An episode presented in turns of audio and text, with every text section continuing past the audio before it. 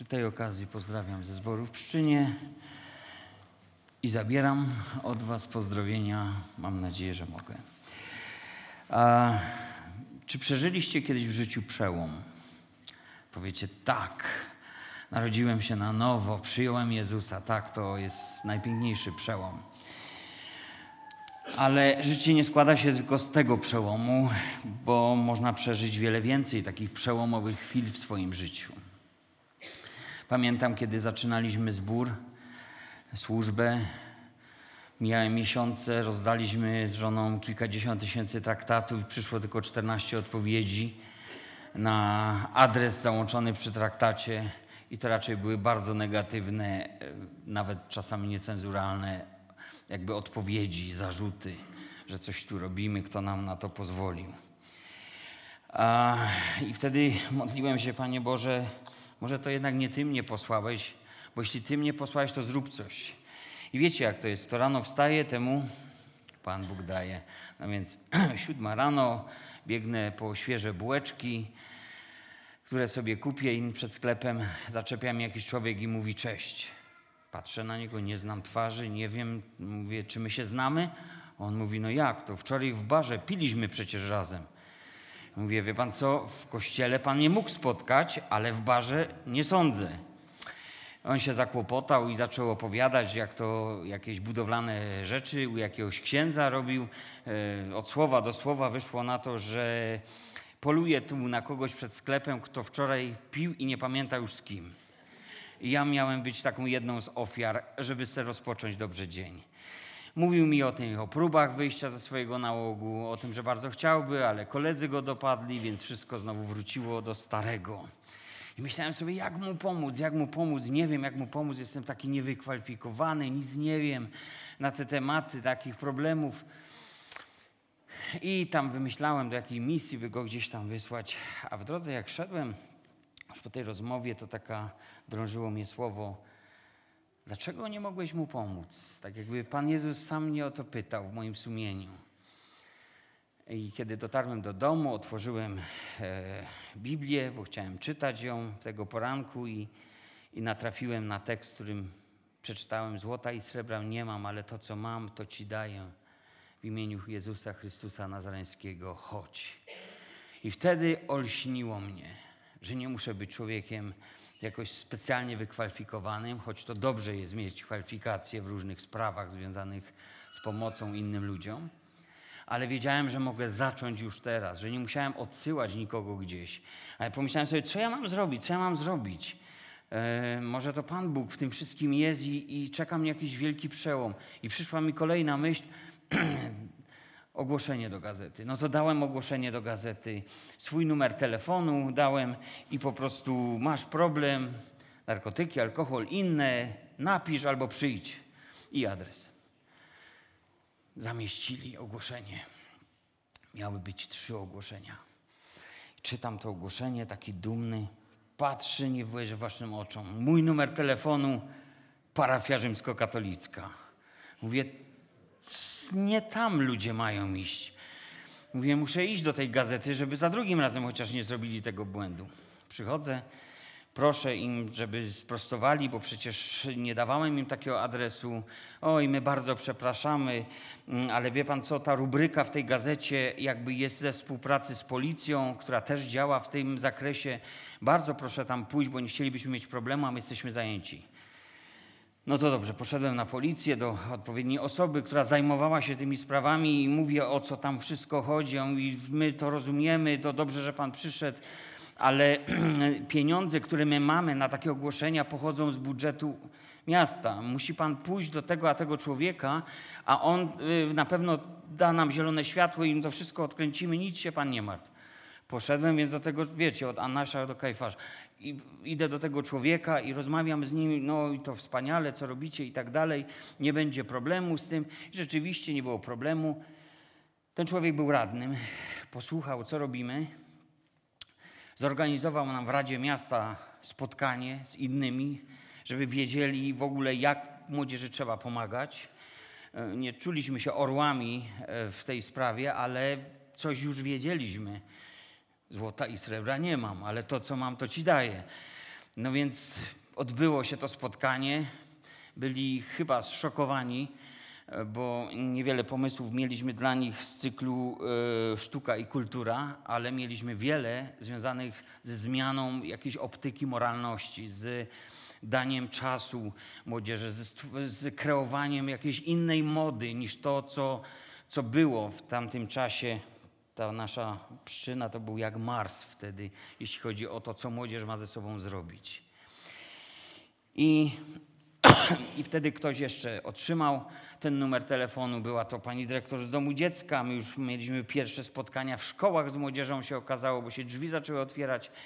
Ja sobie pomyślałem, Panie Boże, co ja tam powiem w domu dziecka? Przecież jeszcze mi powiedziała, tam jest sztab psychologów, mamy terapeutów, ale nikt nie potrafi naszemu chłopakowi pomóc. Jest pan naszą ostatnią deską ratunku. Mówię, katastrofa, ja deska ratunku. To oni dopiero się dowiedzą, co to znaczy na mnie to wszystko oprzeć. Wiecie, wszedłem do tego pomieszczenia, poprosiłem, żeby wszyscy wyszli, rozmawiałem z Arturem pięć minut o Bożej miłości i zapytałem go, czy chciałby oddać takiemu Bogu swoje życie. Że Jezus jest tutaj z nami przez swojego ducha. Używałem słów Biblii. Złota i srebra nie mam, ale to, co mam. Pomodliliśmy się. Oczywiście później powiedziałem wszystkim, co się wydarzyło, jak przebiegła ta krótka rozmowa. Ci wszyscy wykwalifikowani ludzie pokazywali trochę mniej więcej tak, kogo tu pani dyrektor ściągnęła, jakiegoś czarownika.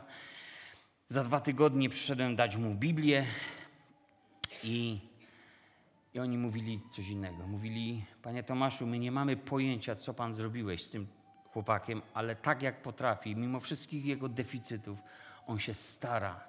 On czegoś pragnie innego, on chce żyć.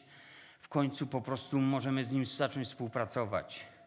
Wiecie, i to był prawdziwy przełom. To był przełom w ogóle w służbie. W tamtym czasie, w ciągu dwóch lat w zborze mieliśmy jedną trzecią mniej więcej ludzi, którzy po różnych problemach byli, z których Pan Jezus ich wyratował, bo usłyszeli, że nie potrzebują złota, srebra, nie wiadomo jakich zabiegów, ale potrzebują Jezusa Chrystusa, aby wyszli. Potrzebują Boga, aby wyszli ze swojej, swoich problemów. Wiecie, to był mój przełom, ale przełom podarowany mi od Boga. Takich przełomów jeszcze miałem kilka różnych, może nie wszystkie dotyczyły służby, jakiś osobistego życia. E, ja dzisiaj chciałbym Wam powiedzieć o człowieku, który przeżył przełom. Na nic nie zasługiwał. Raczej można by powiedzieć, że nie ma szans. Kiedy my startowaliśmy w Pszczynie i zaczęła się praca, to też byli ludzie, którzy mówili, to nie ma szans na powodzenie. I myślę, że ten człowiek, o którym dzisiaj powiem, też był w oczach ludzi bez szans. Chciałbym Wam przedstawić niezwykle ciekawą postać. Może niektórzy o nim już coś słyszeliście, a może ktoś po raz pierwszy się spotka z tą osobą. Jest to człowiek, o którym Biblia mówi tylko w dwóch wersetach. Ale mam nadzieję, że zgodzicie się na końcu tego rozważania, że warto było poświęcić mu czas. A więc może na początek otwórzcie proszę pierwszą księgę kronik. Ktoś powie, że mało interesująca księga. Księga jest ta księgą genealogii, w których trudno znaleźć choćby, przynajmniej w początkowych w rozdziałach, choćby jedno zdanie o wymienionych tam osobach. Pierwszy rozdział genealogia od Adama, drugi rozdział genealogia od patriarchy Jakuba, trzeci rozdział ukazuje nam genealogię od króla Dawida, Czwarty rozdział, genealogia od Judy, syna Jakubowego. Dalej są genealogie kolejnych jedenastu synów Izraela. Całość kończy się na rodowodzie e, króla Saula. Pozostała część księgi opowiada nam historię o śmierci Saula, od śmierci Saula do objęcia panowania przez Salomona. Autor księgi daje nam wgląd w strukturę władzy państwowej, opisuje zasoby militarne, nawet ich rozmieszczenie, ukazuje strukturę organizacji, zadań kapłańskich, lewickich, przybytku Pana. No i to jest pierwsza księga kronik. Trochę taka księga jak inwentarz, taka inwentaryzacja korzeni i zasobów Izraela. Dlatego może nie jest zaskoczeniem dla Was, że tradycja żydowska e, uznaje za autora tutaj Ezdrasza, bo po takim okresie Trzeba było wszystko zinwentaryzować, zobaczyć, na czym naprawdę stoimy i kto jest kim i kogo my tu mamy. Drodzy, ja chciałbym, żebyśmy jednak się skupili na tym, co może być najmniej interesujące w tej księdze, a tam się znajduje perełka. Więc sięgniemy do genealogii. W tych pierwszych czterech rozdziałach informacji o wymienionych postaciach jak na lekarstwo. Same imiona, ewentualnie wzmianka o jakimś rodzie. Aż tu nagle docieramy do tej perełki. Pierwsza księga kronik, czwarty rozdział, dziewiąty i dziesiąty werset. Przeczytajmy. Lecz Jabez był znakomitszy niż jego bracia. Jego matka nazwała go Jabez, gdyż pomyślała, w bólu rodziłam. A Jabez wołał do Boga Izraela tymi słowy. Obyś mi prawdziwie błogosławił i poszerzył moje granice, oby ręka Twoja była ze mną i obyś zachował mnie od złego, aby mnie ból nie dotknął i Bóg spełnił jego prośbę. Drodzy, pochylmy się nad tą postacią, by jednak więcej zebrać informacji. Zamienimy się w takich detektywów biblijnych i podejmiemy tutaj bardzo poważne dochodzenie. Przeprowadzimy takie małe śledztwo poszlakowe najpierw, by poznać bliżej Jabesa. Samo słowo Jabes należy do wyjątkowych słów Biblii i pojawia się jeszcze tylko jeden raz, nie jako imię, lecz jako miejscowość niedaleko. Pierwsza kronik, drugi rozdział, 55 werset, gdzie czytamy, a rodziny pisarzy mieszkających w Jabesz to Tyreatczycy, Shimeatczycy i Szuchatczycy. Są to Kenici, którzy wywodzą się od Hamata, ojca domu Rekaba. I drodzy, stąd przekonanie w tradycji żydowskiej, że Jabez pochodził właśnie z rodu Kenitów, z domu ojca Rekaba, którzy dołączyli do plemienia Judy i są brani pod uwagę w spisach potomków Judy. Z rodu Kenitów pochodziła także rodzina teścia Mojżesza, Jetro, jak informuje nas o tym Księga Sędziów, pierwszy rozdział, szesnasty werset, czwarty rozdział, jedenasty werset. Możecie sobie sprawdzić. Bowiem jest tak, gdyż Kenici byli jednym z plemion wywodzących się od Midiana, syna Abrahama, jego drugiej żony Ketury. Część biblistów idzie dalej.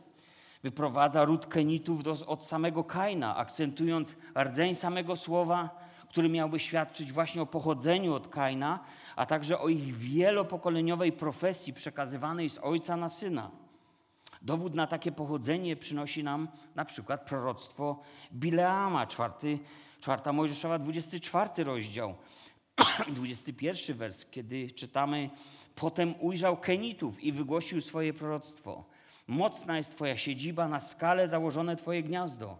A jednak Kain będzie spustoszony, rychło Aszur weźmie Cię w niewolę.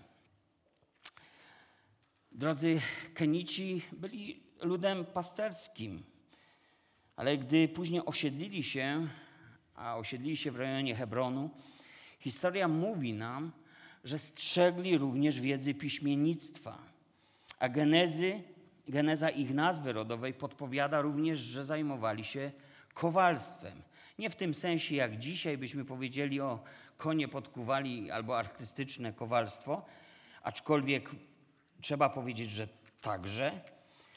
Ale wracając do tej wiedzy pisarskiej, to wiecie, to było coś wyjątkowego na owe czasy. E, nie tylko dawało to możliwości kronikarskie, zapisywania dziejów królów, ważnych wydarzeń, edyktów królewskich, ale dawały olbrzymie możliwości komunikacyjne w polityce międzynarodowej, w handlu, w biznesie. Można było zapisywać umowy handlowe, traktaty pokojowe, sojusze. E, to było coś niezwykłego. To było tak, jakby dzisiaj mieć dostęp do zarządzania internetem. Rzemiosło kowalstwa dawało przede wszystkim wiedzę zawierającą materiałoznawstwo, również o metalach szlachetnych.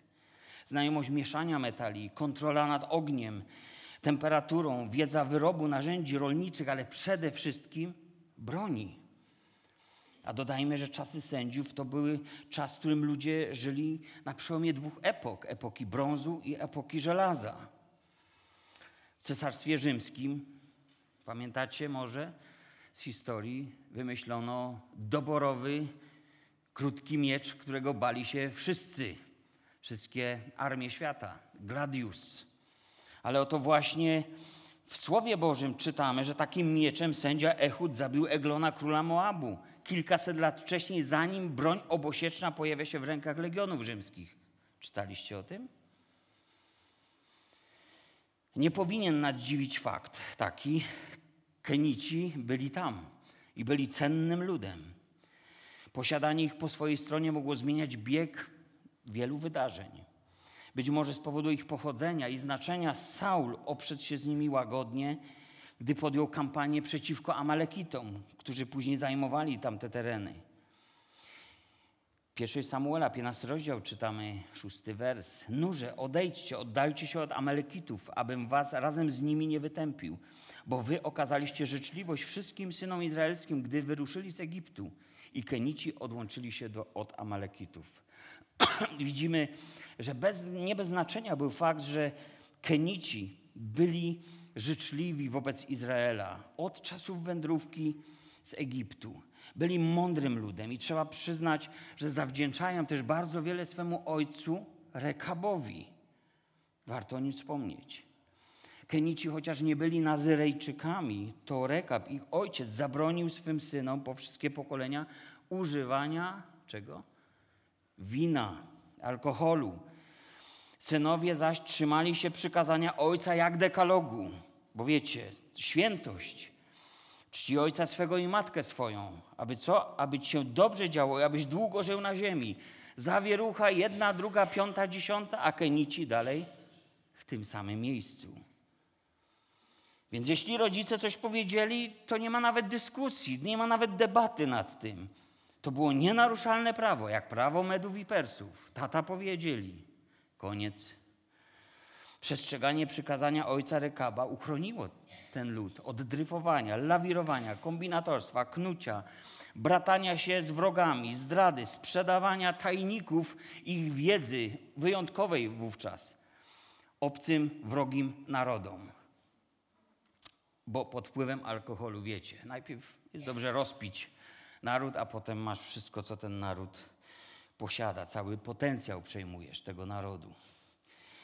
Prorok Jeremiasz pokazuje więc ich jako przykład dla całego Izraela, który błądził, nie trzymając się słowa, a miał być posłuszny Bogu, jak Kenici byli posłuszni swemu ojcu i wtedy byli błogosławieni. O tym znajdziecie w księdze Jeremiasza 35 rozdziale.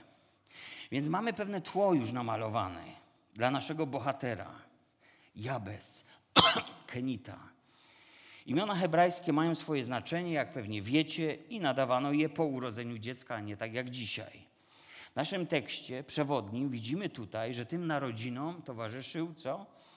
Szczególny ból matki, z którego wzięło się imię tego dziecka. Hebrajskie słowo Jabez nie ma nic wspólnego jednak z tym bólem. Jabez znaczy sucha ziemia.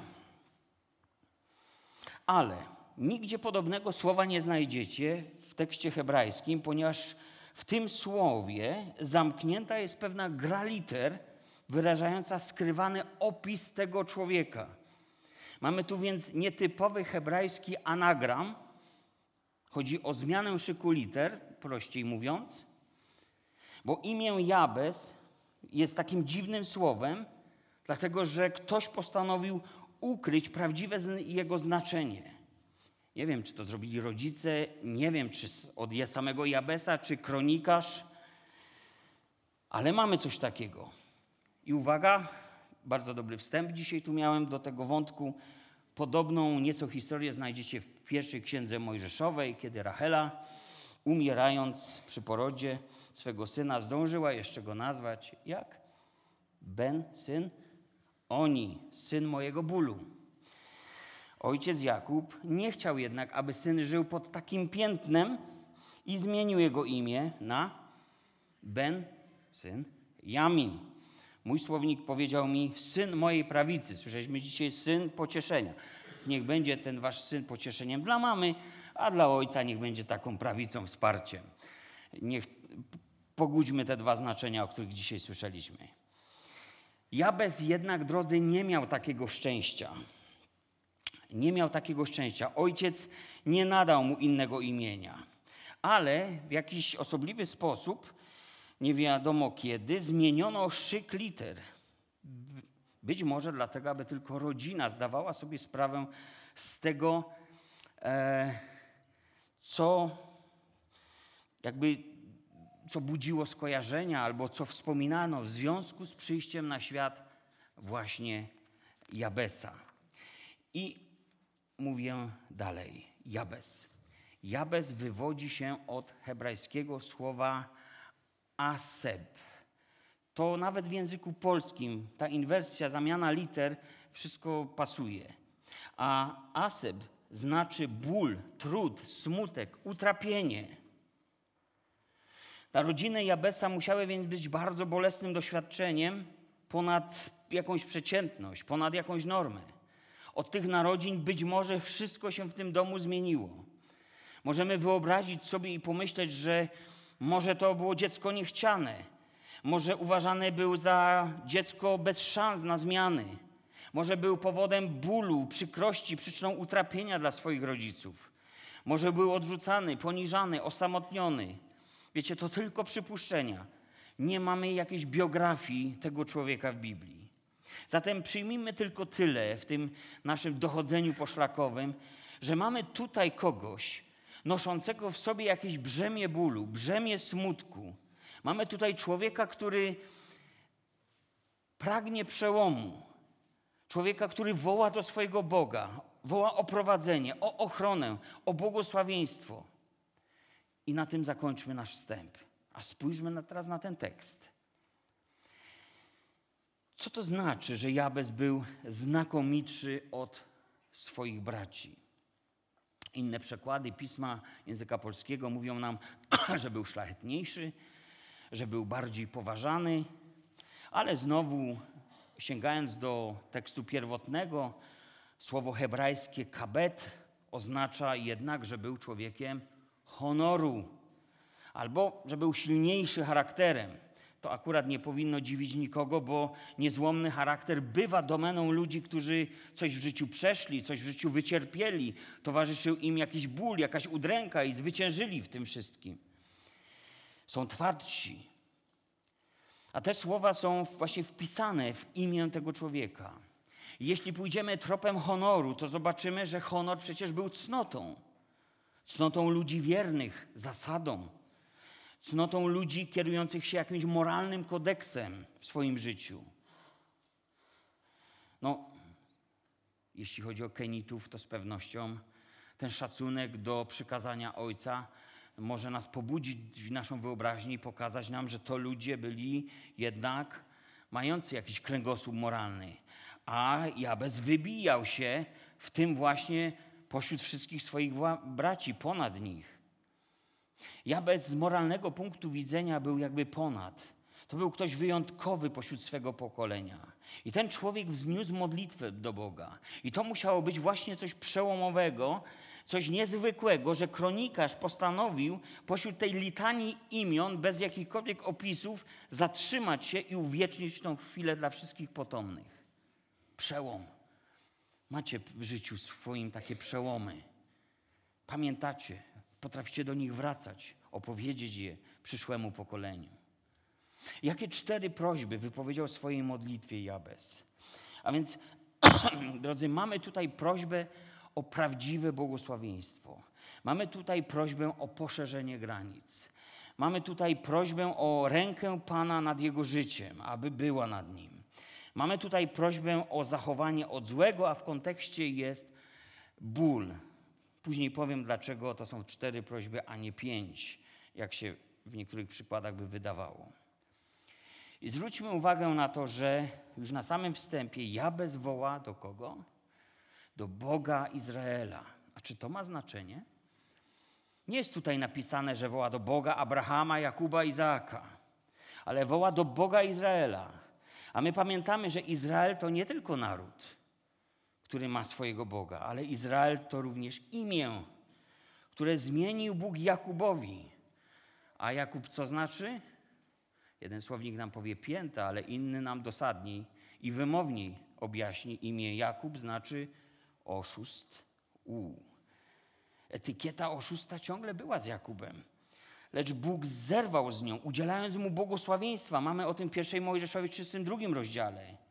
Był to czas osamotnienia, tułaczki. Jakub potrzebował odmiany, przełomu, pragnął tego, tak jak Jabez.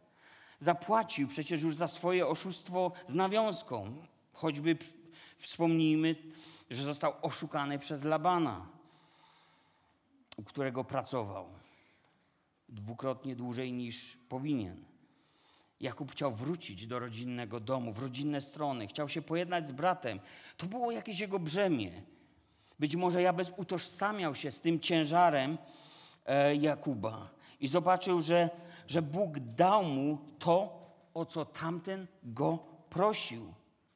Ale pytanie, czy Jakub na to zasługiwał? Nie. Być może Jabez też nie czuł się godny, a jednak zobaczył, że Bóg uczynił coś w życiu człowieka żyjącego z piętnem w swoim imieniu. Zobaczył, jak Bóg odmienił los Jakuba, właściwie odmienił los człowieka, którego nazwał Izrael.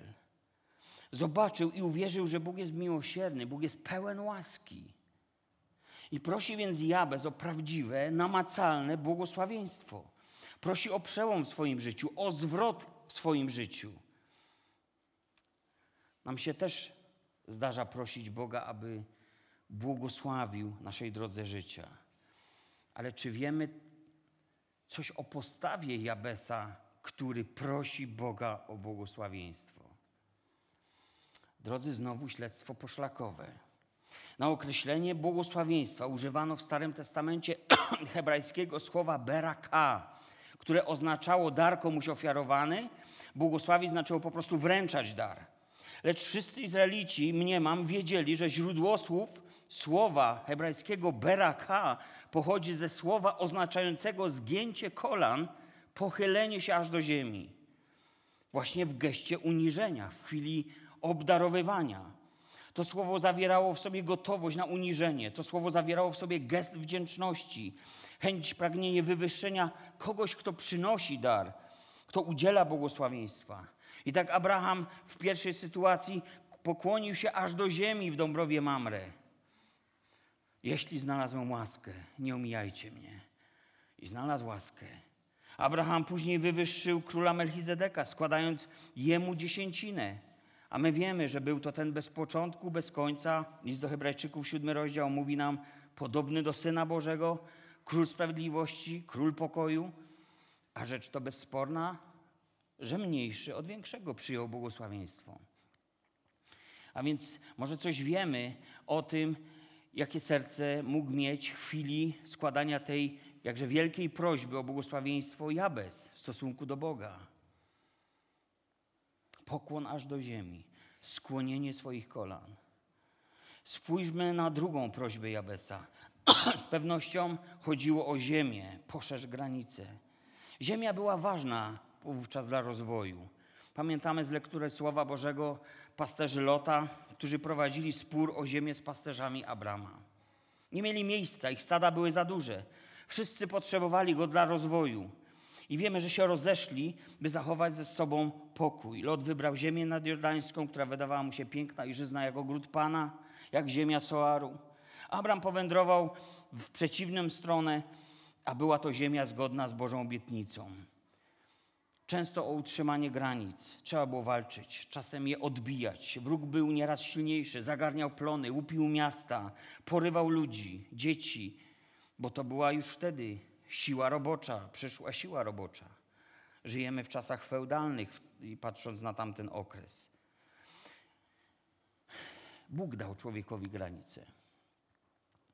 To, w jakich granicach żyjemy, jest częścią woli Bożej. I zawsze w tej sprawie, gdy przekraczamy je, powinniśmy zwracać się do Boga. Apostoł Paweł w mowie na Aeropagu mówi, że Bóg z jednego pnia wywiódł też wszystkie narody ludzkie, aby mieszkały na całym obszarze ziemi, ustanowiwszy dla nich wyznaczone okresy czasu i granice ich zamieszkania. Dzieje 17, 26 werset. W czasach sędziów było takie małżeństwo, które nie wzięło sobie do serca przestrogi Boga, że wszędzie dokądkolwiek wyjdą, pójdą, umkną, a były to czasy upadku Izraela, który miał pokutować, a nie sobie zmieniać granice, że wszędzie, gdzie pójdą, ręka Pana będzie przeciwko nim. No i Elimelech ze swoją żoną przekroczyli granicę, udając się z Betlejem, Betlehem, dom chleba, do lepszej, jak się im wydawało, rzeczywistości, do Moabu. Ja wiemy jednak, że ta emigracja, być może zarobkowa, no, nie udała im się, nie poprawili sobie tego bytu wskutek tragicznych bardzo wydarzeń. Drodzy ludzie od zarania dziejów wędrowali, przekraczali granice, poszerzali swoje granice.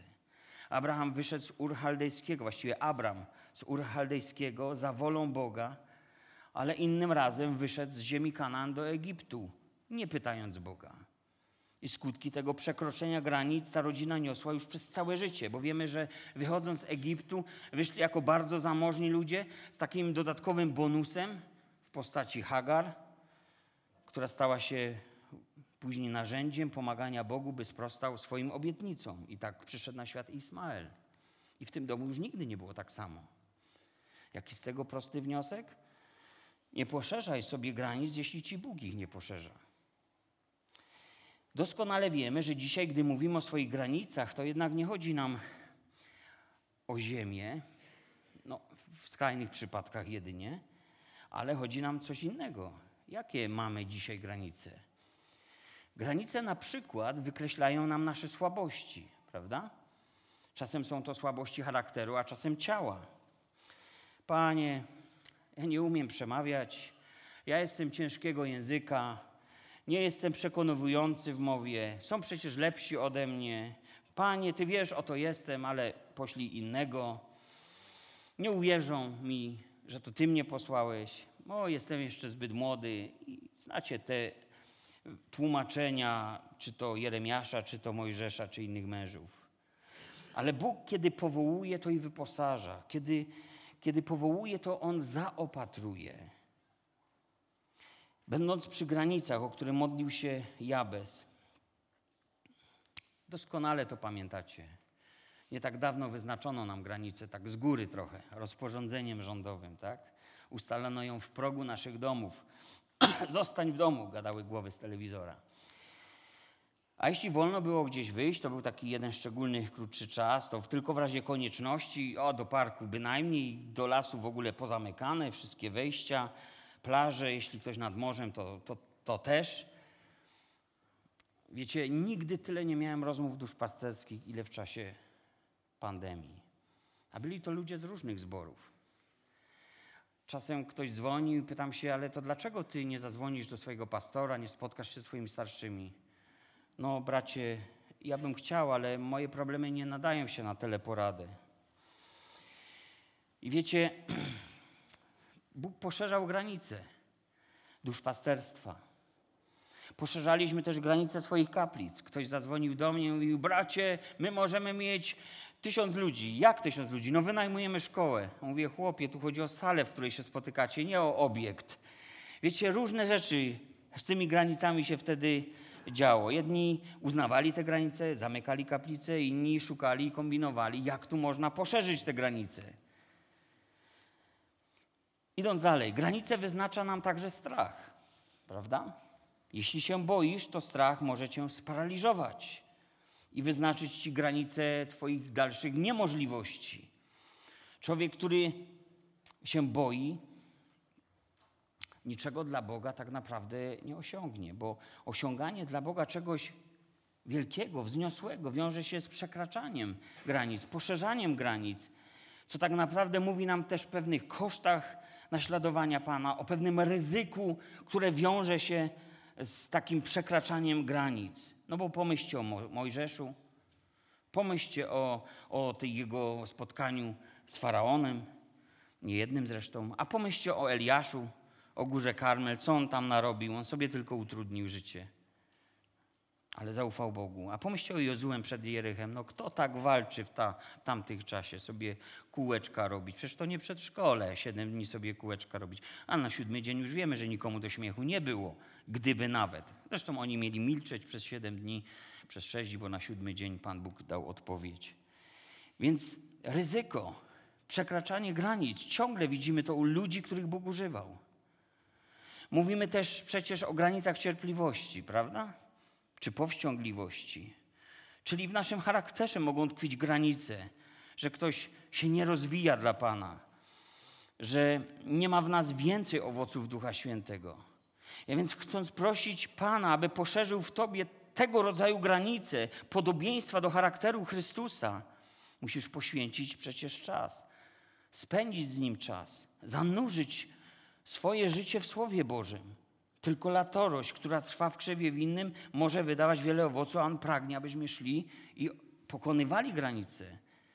I aby owoc nasz był obfity i aby był trwały. Cytując, parafrazując może historię o krzewie winnym i latorośli z Ewangeliana. Jakie jeszcze mamy granice? Jest takie modne słowo dzisiaj, bardzo modne. Strefa komfortu. Strefa komfortu wyznacza nam granicę, poza którą no, nie chcę wyjść, nie chcę niczego zmienić, bo jeśli wyjdę poza, to dodam sobie tylko niewygód, tylko problemów, tylko moje życie się bardziej skomplikuje. Przecież inni też należą do zboru. Przecież inni też mogą coś zrobić. Dlaczego ja coś muszę robić? Ja nic przecież nie muszę. Wolny w Chrystusie jestem. Mam prawo, a przede wszystkim do godziwego wypoczynku.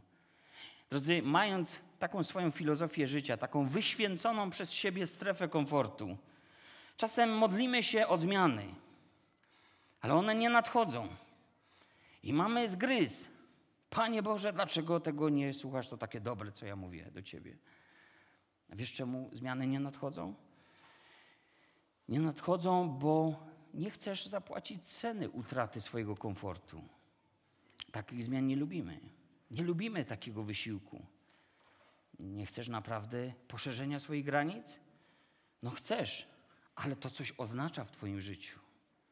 I dopóki będziesz chronił jak świątyni tą swoją strefę komfortu, to możesz się modlić o te wszystkie inne rzeczy, a one mogą nie przyjść, bo one są powiązane właśnie z tym, jak sobie wyobrażasz, jaką masz filozofię życia.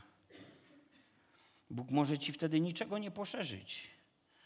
No, może jedynie tu, wiecie, dziurkę w pasku, jak człowiek siedzi w strefie komfortu.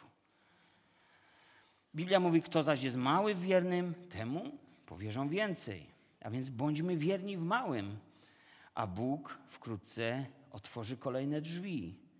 Może jesteś starszym zboru, powierzone ci jest 100 owieczek, to módl się, żeby powierzone ci było 200 owieczek. Dla Boga nie ma nic niemożliwego przecież. Jakie jest dzisiaj jeszcze, jakie są dzisiaj jeszcze granice, które są w człowieku, o których poszerzenie możemy prosić Boga? Pomyślmy o swoich zdolnościach, pomyślmy o swoich umiejętnościach. One też wyznaczają nam jakiś pułap, no bo coś wiem, a czegoś nie wiem. Ale czy chcę się uczyć, czy chcę się rozwijać, aby wiedzieć to, czego jeszcze nie wiem. Jeśli chcesz, to czytaj. To czytaj, dużo czytaj. O, bracie, ja czytam, w internecie czytam. Drodzy kochani, internet to jest taki wielki mur Jericha, oddzielający cię od wiedzy. Bo tam znajdziesz, wiesz, biegające kotki, głupawe filmiki, tam znajdziesz mnóstwo rzeczy, które wymagają 100 tysięcy godzin sprawdzenia, czy są prawdziwe. Ale te stare, dobre, zakurzone często księgi, najważniejsza z nich przede mną leży. To jest wiedza. To jest wiedza.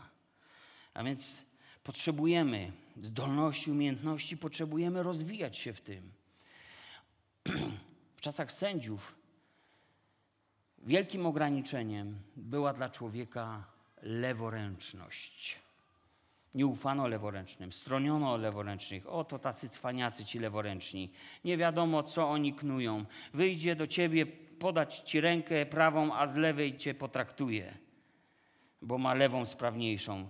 I uważano tych ludzi za niepełnosprawnych, za takich inwalidów życiowych. Niech sobie oni tam będą. Wiecie, jak z modlitwą o cara. Panie, błogosław carowi trzymaj go od nas z daleka. Beniaminici byli reworęczni. Byli to, był to dla nich wielki kompleks, a w swoim imieniu nosili co?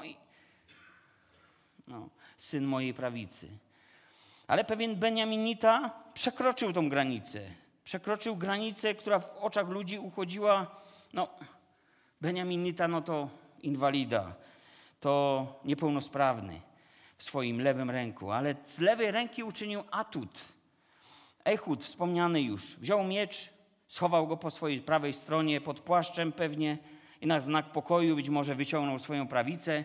W ten sposób dostał się wprost przed tron króla Moabu, a tam dobył miecza z lewej ręki i przebił go. A że miecz był obosieczny, więc nie było problemu, aby tego dokonać. Nikt praworęczny nie mógłby tego dokonać, zbliżyć się do króla. Więc widzicie, że nawet coś, co wydaje się słabością, ograniczeniem w zdolnościach, można pokonać. Można to wszystko w mądrości Bożej yy, przekroczyć. Nie wiem, na ile ten czyn wpłynął na mentalność Beniaminitów, ale przypomnę, że Beniamin, syn mojej prawicy, a co w czasach wojen królewskich? Widzimy tych ludzi jako dwuręcznych jako wojowników doborowych. Każdy król chciałby mieć takich wojowników przy sobie. No, z Beniaminitami w placu boju nie było żartów. A więc pokonali swój kompleks, przekroczyli jakieś granice, e, odkleili od siebie tą etykietę, która do nich przywarła. Dawid też pokonał granice. No, do pokonania i nie zainspirował Izraela król Saul. Saul wyznaczył sowitą nagrodę za zabicie Goliata, ale nie rozumiał, że moc i siła do pokonywania pewnych przeciwności tkwi w Bogu, a nie w ilości pieniędzy, czy kto jaką córkę dostanie za żonę. Dawid pokonał Goliata, a później widzimy, druga bodajże kronik, widzimy jak mocarze, wojownicy Dawida pokonują czterech innych olbrzymów wywodzących się z Gad.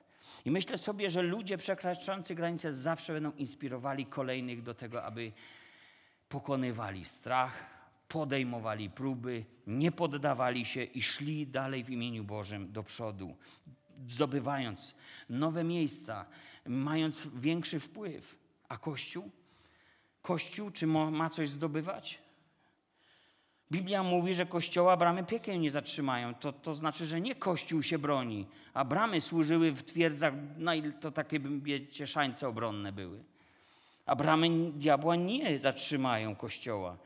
A więc mamy zdobywać ludzkie serca dla Jezusa, mamy iść, mamy być tą solą. Wszystkie te obrazy gdzieś tam pokazują nam, że Bóg może poszerzyć granice człowieka. Świat oczywiście chce nam je wyznaczyć.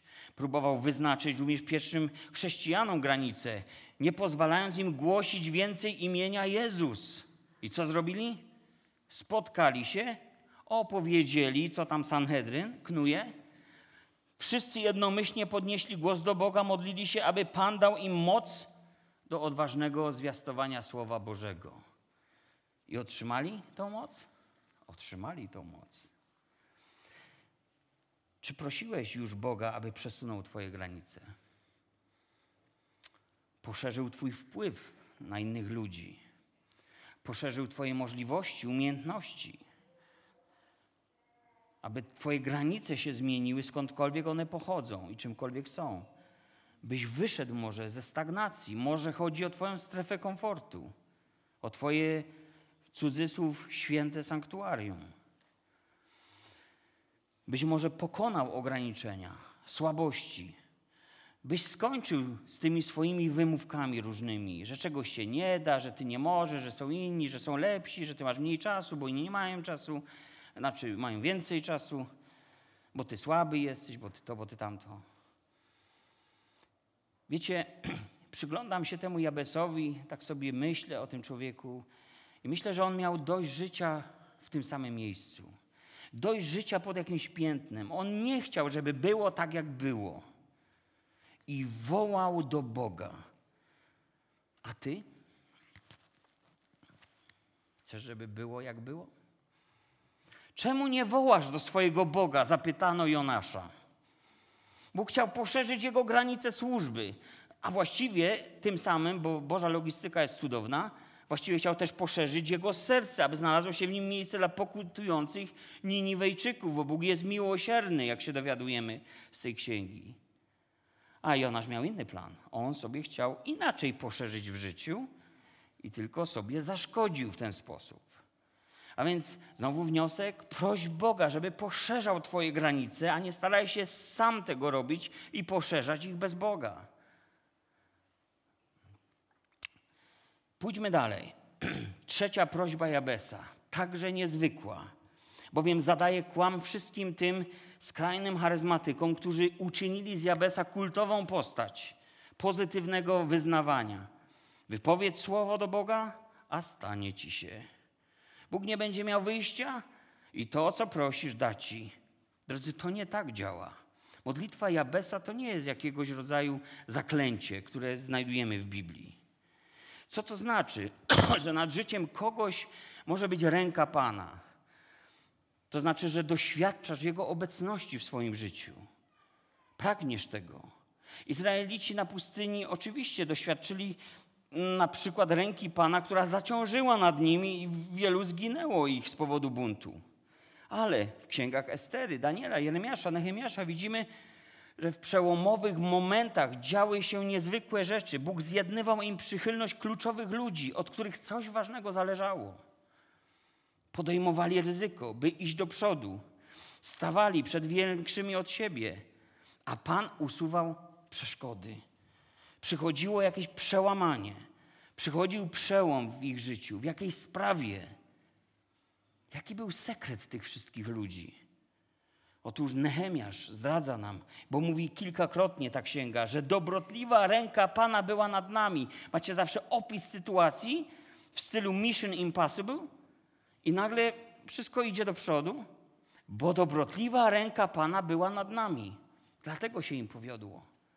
Ręka Pana może nad kimś zaciążyć, kiedy ktoś się buntuje, idzie w niewłaściwą stronę i Boża logistyka jest taka, że lepiej z nią nie igrać, Znowu przywołam Jonasz na przykład. A może nad życiem kogoś okazać się dobrotliwa ręka Pana. I sam Pan otwiera właściwe drzwi. Masz przychylność kogoś większego. Od kogoś coś zależy, by Twoje błogosławieństwo stało się Twoją rzeczywistością. Ale wiecie, w tej modlitwie Jabesa jeszcze o coś więcej chodzi. Otóż Jabes, innymi słowy mówiąc, prosi Pana, by on był tym, który go prowadzi, bo ręka Pana miała za zadanie prowadzić. Ja bez nie chcę niczego uzyskać dla siebie, wbrew Panu, bez Pana, obok Pana, za Panem, ale z Panem. Pragnie Jego obecności w tym, o co prosi i co się będzie działo. Pragnie żyć w świadomości Bożego prowadzenia, by wola Boga działa się. On chce pamiętać, że wszystko, co się wydarzy, że będzie potem mógł zawdzięczać Bogu. Wiecie, ten błąd popełnili ludzie wychodzący, wchodzący do ziemi obiecanej. W piątej księdze Mojżeszowej, ósmym rozdziale, znajdziecie takie Boże ostrzeżenia, kiedy wejdziecie do tej ziemi, abyś nie mówił w swoim sercu. Moja moc i siła mojej ręki zdobyła mi to bogactwo.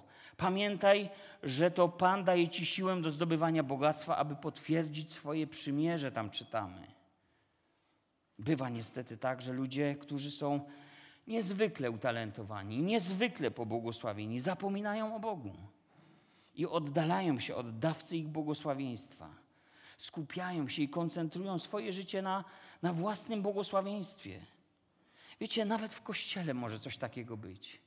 A jak myślicie, dlaczego 12 rozdział listu do Koryntian mówi nam o darach, a 14 mówi nam o całym bałaganie, jakie dary duchowe mogą spowodować w kościele? bo w środku jest trzynasty. A to jest rozdział o charakterze Chrystusa. Bo kiedy czytacie o miłości, jaka ona jest, to czytacie tak naprawdę o tym, jaki jest Chrystus. A więc jeśli ludzie utalentowani zabiorą się do służby w kościele, ale zapomnią o tej drodze doskonalszej po środku, to narobią tylko więcej bałaganu. Im więcej talentów, tym więcej bałaganu. Ale jeżeli pójdziemy po kolei, dwunasty, trzynasty, czternasty, to będzie tylko większe błogosławieństwo. Bóg będzie zsyłał, błogosławił, ręka Pana, poszerzanie granic, wszystko naraz. Ostatnia prośba Jabesa. O co chodziło w tej prośbie o zachowania od zła? Wiecie, że jest ból, który jest naszym doświadczeniem życia. Jest taki ból. Aby nasza wiara okazała się cenniejsza niż złoto w ogniu wypróbowane, mówi Piotr. A my bardziej utwierdzeni w Bogu. Czasem jest ból, który jest wyrazem Bożej troski, bo kogo miłuje, tego smaga, tak? On nas doświadcza, wychowuje, abyśmy wraz ze światem nie zostali potępieni, list do Koryntian mówi. Albo abyśmy mogli uczestniczyć w Jego świętości, list do Hebrajczyków podpowiada. Ale jest też inny ból. Ból, który przychodzi jak posłaniec szatana. I wiedział coś o tego rodzaju bólu apostoł Paweł. Bo aż trzy razy zmagał się z tym, prosząc Pana, aby ten zabrał cierń z jego ciała. Nie wiemy, o co dokładnie mogło chodzić. Spekulujemy trochę. Lecz Pan odpowiedział: Dosyć masz, gdy masz łaskę Pana. Pełnia mojej mocy okazuje się w słabości. Paweł nie otrzymał odmowy na swoją prośbę, nie kropka, ale otrzymał odmowę wraz ze wskazówką, jak pokonać słabość. Jak żyć pomimo słabości, albo innymi słowy mówiąc, jak się adaptować w tej sytuacji, kiedy jest tak ciężko. Ja bez prosi, by nie dotknął go ból od złego albo udręka od złego. W języku hebrajskim ta treść brzmi bardziej prosto i łącznie niż w języku polskim. Ból, który staje się udręką, to co robi, koncentruje na sobie całą naszą uwagę. Staje się, bywa paraliżujący, unieruchamiający, zniewalający, pozbawiający sił i chęci do czegokolwiek. Być może z takimi rzeczami zmagał się apostoł Paweł. A żniwo wielkie, a robotników mało. Ja nie wiem, z czym kto z Was się zmaga dzisiaj. Może jest jakiś ból, wcale nie musi on być fizyczny. Już trzy razy prosiłeś, albo trzydzieści Pana. I dalej nie rozumiesz? Jeżeli coś jest cierniem, a Ty zaczniesz go wyciągać, a Pan mówi dosyć, to będzie jeszcze bardziej bolało. Ale Pan mówi coś więcej. Pełnia mojej mocy okazuje się słabości. Przejdź ponad tym. Pan nie usunął ciernia Pawłowego, czymkolwiek był, ale dawał mu moc niezbędną do wykonania każdego misyjnego kolejnego zadania. Gdy wchodził w doświadczenie, być może cała uwaga była na tym, jak sobie poradzę w tym. Tu mnie zaboli, tam coś się stanie. Coś mi uwiera, coś mnie ogranicza. No, nędzny ja człowiek, któż mnie wybawi z tego ciała śmierci. Ale gdy wychodził z doświadczenia, mógł powiedzieć, albowiem kiedy jestem słaby, wtedy jestem mocny. Mocny mocą Boga. Paweł coś przeżył, czegoś doświadczył, o czymś wiedział, co go przenosiło ponad ten ból, ponad jego udrękę, może ponad też strach, prześladowanie, ponad jego potrzeby, zniewagi, uciski, bo tam w tym drugim liście Koryntian o takich rzeczach pisze. Najchętniej więc mówi, chlubić się będę słabościami, aby zamieszkała we mnie moc Chrystusowa.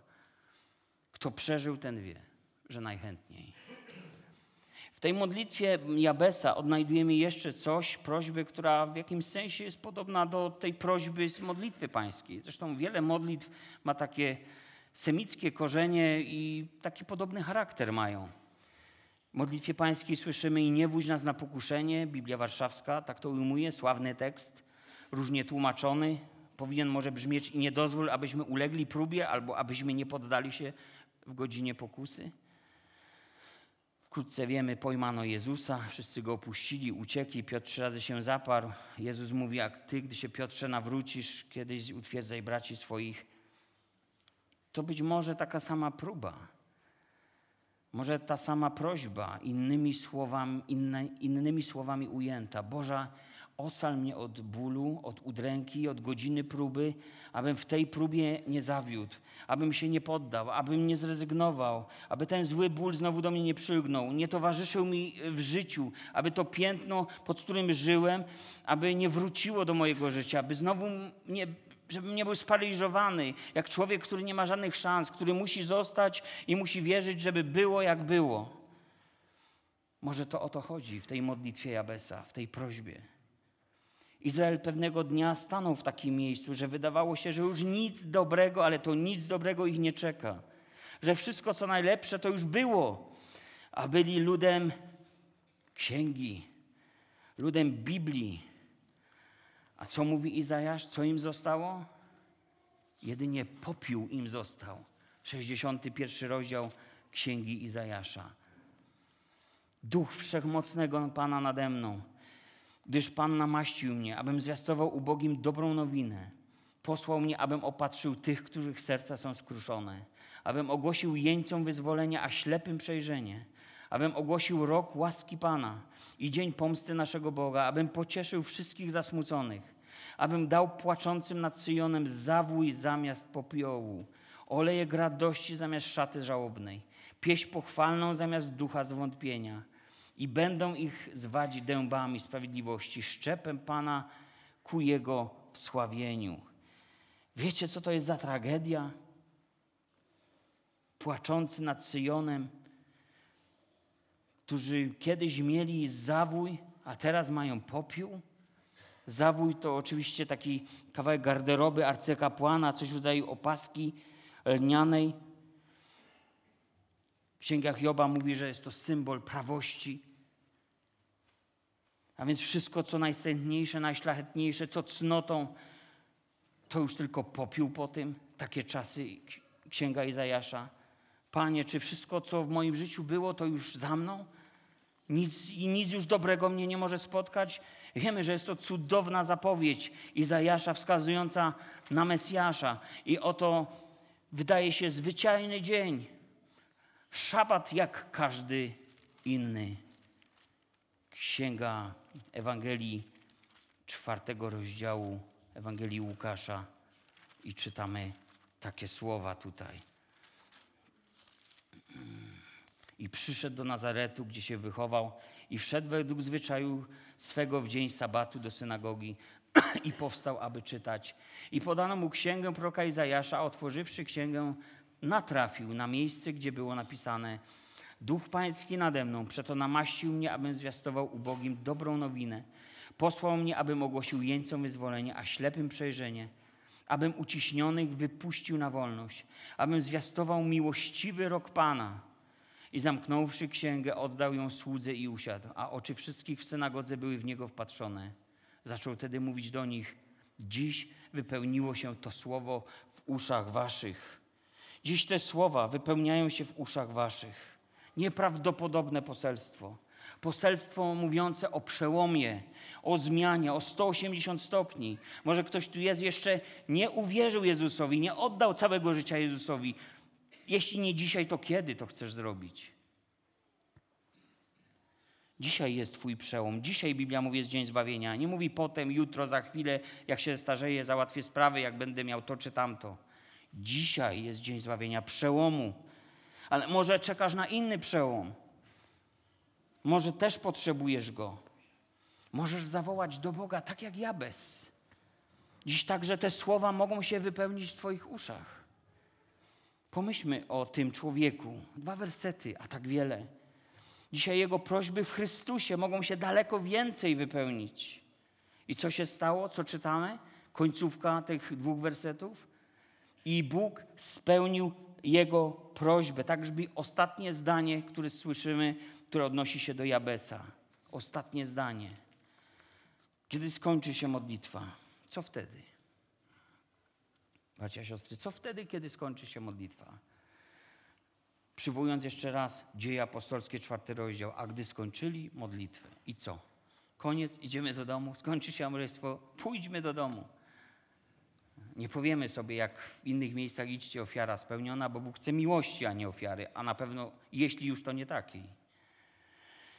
A gdy skończyli modlitwę, zatrzęsło się miejsce, napełnieni zostali duchem i głosili z odwagą słowo. Ja modlę się, żeby Duch Boży wypełnił każdego z Was w tej sprawie dotyczącej Waszego przełomu, na który czekacie tak wiele. Gdy modlisz się, módl się z wiarą. Czy modlitwą pańską, czy modlitwą Jabesa, czy swoją własną, ważne jest to, czy wierzysz Bogu. Co robisz więc, gdy skończy się modlitwa, skończy się nabożeństwo, skończy się kazanie? Czy czegoś oczekujesz? Czy czegoś wyczekujesz? Czy może już tak się przyzwyczaiłeś i siedzisz jak ten jeden przy sadzawce? Panie, nie ma mnie, kto wyrzucić. Tak już musi być. Muszę stanąć na mym posterunku, mówi prorok, udać się na basztę. Muszę wypatrywać i baczyć, co mi powie, co odpowie na moją skargę. I odpowiedział mi Pan, mówiąc: Zapisz to, co widziałeś, wyryj to na tablicach, aby ta, to można było szybko przeczytać, gdyż widzenie dotyczy oznaczonego czasu i wypełni się niezawodnie. Jeżeli się odwleka, wyczekuj go, gdyż na pewno się spełni, nie opóźni się. Oto człowiek niesprawiedliwy nie zazna spokoju duszy, ale sprawiedliwy z wiary żyć będzie. Habaków, drugi rozdział, początek tego rozdziału. Czasem trzeba wyczekiwać, wiernie wyczekiwać na Bożą odpowiedź, a czasem przychodzi ona natychmiast, kiedy wypowiadasz słowa. A właściwie Bóg nie potrzebowałby Twoich słów, bo zanim słowa są na języku naszym, On już wszystko wie o nas, cokolwiek pochodzi z serca naszego. A więc, drodzy, Jabez był gotowy na zmiany. Był człowiekiem, który był gotów zgiąć swoje kolano. Był gotowy, aby to Bóg poszerzał jego granice. Był przygotowany do przyjęcia czegoś większego, co przechodzi ludzkie wyobrażenia. To był dzień jego przełomu, czas jego zmian. Kochani, Bóg zawsze jest gotowy do przełomu. To najczęściej my sami jesteśmy przeszkodą w tym wszystkim, czego pragnie Bóg dla naszego życia.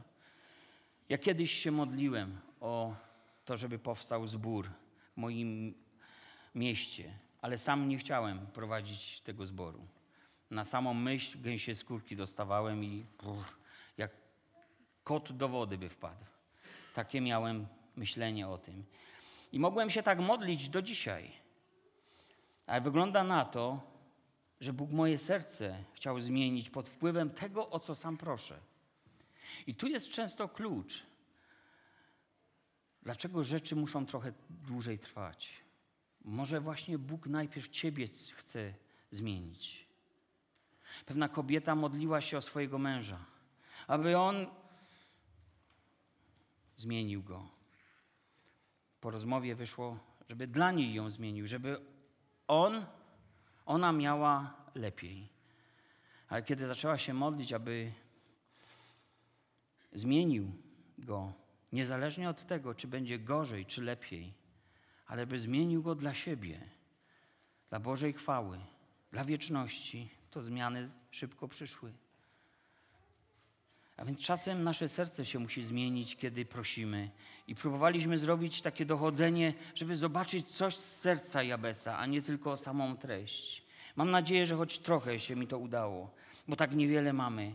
Już drodzy, kończąc naprawdę, życzę Wam i sobie też błogosławieństwa, takiego, jakiego doświadczył Jabez. Życzę Wam jeszcze wielu przełomów. Ten największy, może większość z Was, albo wszyscy macie za sobą. Należycie do Jezusa Chrystusa. Jest On Panem i Zbawcą. Ale ten Pan i Zbawca mówi, abyśmy szli. Idźcie tedy. Ostatnie słowa Jezusa. Idźcie tedy. Nie stójcie w miejscu. Idźcie tedy.